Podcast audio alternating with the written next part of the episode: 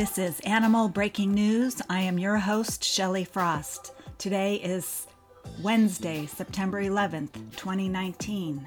Headline EPA says it will drastically reduce animal testing. New York Times by Mihir Zaveri and Mariel Padilla and Jacqueline Peiser. Published September 10th, 2019, updated September 11th, 2019. The article reads The Environmental Protection Agency said on Tuesday that it would move away from requiring the testing of potentially harmful chemicals on animals, a decision that was hailed by animal rights groups but criticized by environmentalists and researchers who said the practice was necessary to rigorously safeguard human health. The EPA Administrator, Andrew Wheeler, said the agency plans to reduce the amount of studies that involve mammal testing by 30% by 2025 and to eliminate the studies entirely by 2035, though some may still be approved on a case by case basis. The agency said it would also invest $4.25 million in projects at four universities and a medical center that are developing alternate ways of testing chemicals that do not involve animals. Quote, we can protect human health and the environment by using cutting edge, ethically sound science in our decision making that efficiently and cost effectively evaluates potential effects without animal testing, Mr. Wheeler said in a memo announcing the changes. The EPA has for decades required testing on a variety of animals, including rats, dogs, birds, and fish, to gauge their toxicity before the chemicals can be bought, sold, or used in the environment. The agency could not immediately provide a breakdown of how many of its tests involve mammals, the target of the reductions announced Tuesday, versus animals that are not mammals. Animal testing helps manufacturers prove to the EPA that their chemicals meet federally safe standards. The tests are typically conducted by outside parties, and the EPA analyzes the data.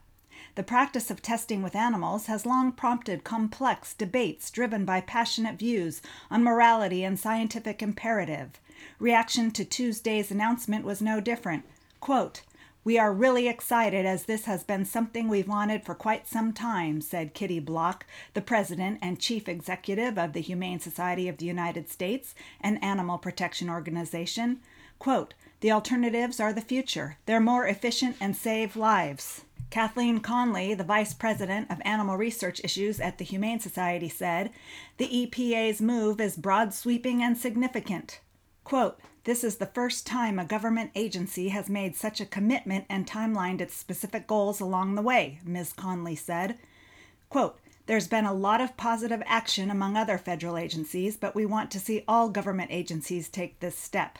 Tracy Woodruff, a professor at the University of California, San Francisco School of Medicine, said current alternatives to animal testing are somewhat useful, but Dr. Woodruff, who worked at the EPA from 1994 to 2007, said only animal testing, a process honed over decades, was robust enough to gauge chemicals' impacts on people of various ages, genetics, and health backgrounds. Quote, I definitely think we should be investing more in this research, she said, referring to alternative testing, but it's really not ready for making decisions yet, at least the way the EPA is making decisions, unquote. Jennifer Sass, a senior scientist at Natural Resources Defense Council, an environmental advocacy group, said she was very concerned about the announcement. Dr. Sass said animals are, were still necessary to study chronic conditions like cancer and infertility. Cells in a petri dish cannot yet replace whole living systems, she said. Quote, the EPA's deadline is arbitrary, Dr. Sass said. Our interest isn't in speed, it's getting it right. We want proper animal testing because we don't want harmful chemicals to end up in our food, air, and water. Dr. Sass also said that the regulated chemical industry and the EPA were developing and interpreting alternative tests without enough scientific rigor. Quote, that's a rigged system that gets rid of scientific evidence and relies on quick and dirty tests, she added. Various government agencies, like the Food and Drug Administration and the National Institutes of Health, have also been looking to reduce, refine, and replace animal testing. But the FDA, which still uses animal testing to a certain extent, does not plan on instituting further cutbacks in light of the EPA's announcement.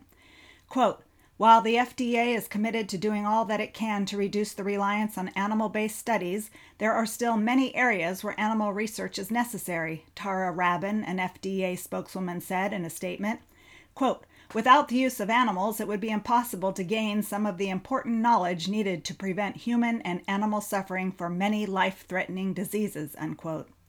The FDA has been experimenting with alternatives to animal testing for several years. Last year, the department proposed a study that would eliminate the use of dogs for testing and ended its use of squirrel monkeys for a nicotine study. One innovation, which has shown promising results, is a computer microchip lined with living human cells called organs on chips. The device mimics the functions of human organs, allowing researchers to study molecular and cellular function.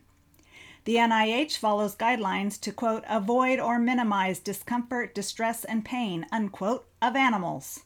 In 2015, the agency announced it would end its invasive research on chimpanzees and retire its 50 chimps to a sanctuary. The Department of Veterans Affairs, which did not respond for comment, has an animal research program that uses rats and mice for over 99% of its research. But small animals have their limitations, and according to the department's website, animal testing remains essential.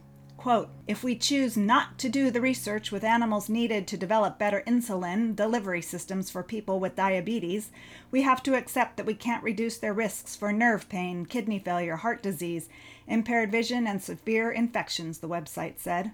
This has been Animal Breaking News. I am your host, Shelley Frost. Please subscribe on iTunes and give us a five star rating to bring more attention to this podcast.